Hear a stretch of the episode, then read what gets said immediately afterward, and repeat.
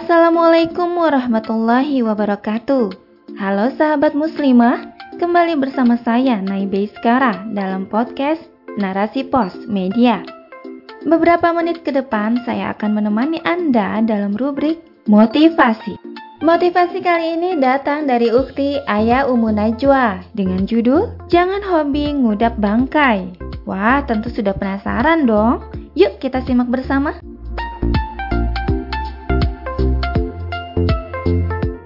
Islam adalah agama yang sempurna, yang mengatur urusan manusia dalam segala hal.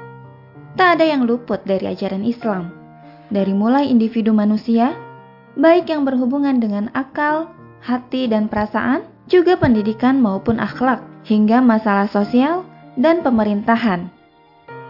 Islam mengajarkan manusia agar mempunyai hati yang bersih, lisan yang terjaga, kehormatan diri, menjaga rahasia, serta berakhlak yang baik kepada Allah, dirinya sendiri, juga kepada seluruh makhluknya, yang diimplementasikan dalam penerapan syariatnya dalam tatanan kehidupan bernegara.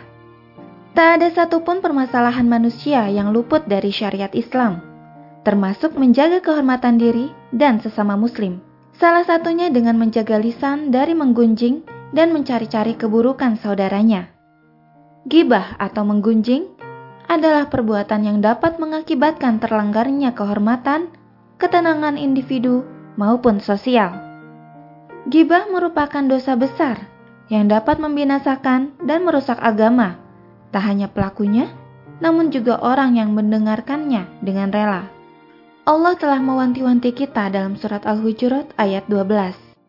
Dan janganlah kalian saling menggunjing, Apakah kamu suka memakan daging saudaramu yang sudah mati? Maka tentulah kamu merasa jijik. Dan bertakwalah hanya kepada Allah. Sesungguhnya Allah maha penerima taubat, lagi maha penyayang. Imam Ibnu Kasir dalam tafsirnya menjelaskan bahwa ayat ini mengandung larangan keras perbuatan gibah. Disebutkan dalam ayat di atas bahwa Allah mengumpamakan orang yang membicarakan saudaranya layaknya memakan bangkai saudaranya sendiri. Jika sesekali mungkin bisa dikatakan memakan, bagaimana jika setiap saat dan memang hobinya menggunjing, maka sama saja hobinya mengudap bangkai saudaranya. Nauzubillah. Apakah sedikit ataupun banyak, gibah hukumnya tetap haram. Sebagaimana hadis Rasulullah dari Ummul Mukminin Aisyah radhiyallahu anha dalam kitab Sunan Abu Dawud nomor 4875 dalam Sahih Abu Dawud. Hasbuka min sofiyyata kadha wa kadha. Qala, ghairu musaddadin ta'ani qasiratan. Faqala, laqad qulti kalimatan law muzijat bima il bahri lama zajathu. Ya Rasulullah, cukuplah jadi bukti bagimu bahwa ternyata Sofia itu mempunyai sifat begini dan begini. Seorang periwayat hadis menjelaskan terkait maksud perkataan Aisyah, yakni bahwa Sofiyah bertubuh pendek. Oleh sebab itu, Nabi Shallallahu Alaihi Wasallam berkata, "Sungguh engkau telah mengatakan sebuah kalimat yang jika ia celupkan ke dalam lautan, niscaya akan merubahnya." Imam Qurtubi menjelaskan dalam tafsirnya bahwa ini adalah perumpamaan yang Allah tetapkan dalam ayat di atas, sangatlah mengagumkan Mengapa Allah membuat perumpamaan yang demikian? Menurut sang imam, ada beberapa rahasia. Dengan menggibah, manusia seakan-akan telah mencabik-cabik kehormatan saudaranya. Allah menjadikan bangkai saudaranya sebagai perumpamaan untuk menjelaskan bahwa gibah adalah perbuatan yang begitu dibenci. Allah pun menyebut orang yang digibah laksana mayit, dikarenakan orang yang digibah tidak kuasa membela dirinya dan kehormatannya. Inilah mengapa Allah memberikan pemisalan yang sangat buruk bagi perbuatan gibah. Tidak lain agar manusia merasa jijik dan menjauhi perbuatan ini. Syekh Abdurrahman bin Nasir Ash-Sya'di dalam tafsirnya menerangkan bahwa ayat di atas menjelaskan ancaman yang berat dari berbuat gibah, bahwa gibah termasuk dosa besar. Karena itu, Allah mengumpamakannya dengan memakan bangkai.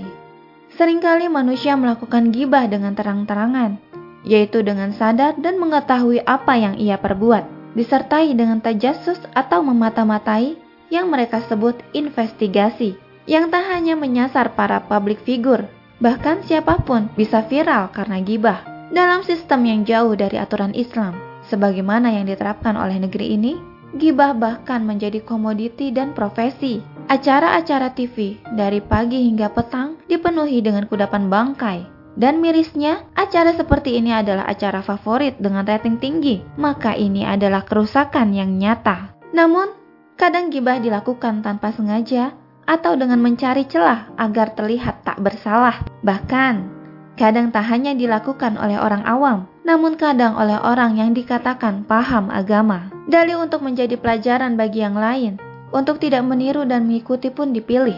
Padahal sejatinya, ia telah membuka aib dan keburukan saudaranya yang ia bungkus dengan kata mulia ibroh. Sungguh ini jebakan setan agar manusia senantiasa tergelincir dalam dosa. Rasulullah Shallallahu Alaihi Wasallam bersabda dari sahabat Abu Hurairah radhiyallahu anhu, tahukah kalian gibah itu apa? Mereka menjawab, Allah dan Rasulnya yang lebih mengetahui. Beliau berkata, kalian menyebutkan keburukan saudaramu yang tak disukainya jika orang lain mendengarnya. Ada yang bertanya, bagaimana jika yang disebutkan adalah fakta? Nabi Shallallahu Alaihi Wasallam pun menjawab, jika sesuai fakta, berarti engkau telah menggibahnya. Namun jika tidak sesuai, maka engkau telah memfitnahnya.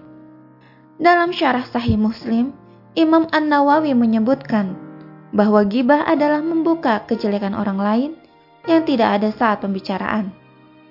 Beliau rahimahullah juga menyebutkan dalam Al-Azkar bahwa gibah adalah sesuatu yang teramat buruk, namun tersebar luas Sangat sedikit orang yang selamat dari tergelincirnya lisan ini.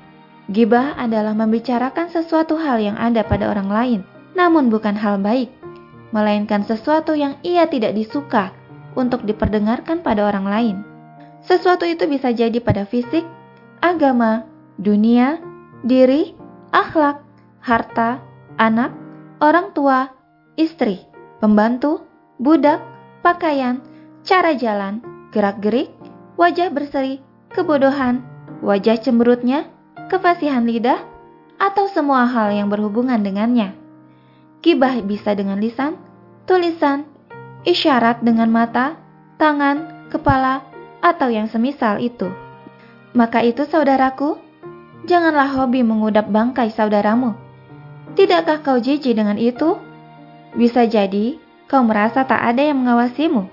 Tapi ingatlah, bahwa Allah tidak tidur. Ada dua malaikat yang senantiasa mengawasimu. Maka latihlah lisanmu, tulisanmu, statusmu dari membicarakan orang lain. Karena jika keadaan dibalik, tentu kau pun tak akan menyukainya. Wallahu a'lam. Baik, sobat muslimah, semoga apa yang disampaikan tadi dapat menambah wawasan kita ya. Jangan lupa untuk like, komen, dan share agar rahmat Islam segera tersebar luas termasuk di kotamu yang tercinta ini. Wassalamualaikum warahmatullahi wabarakatuh.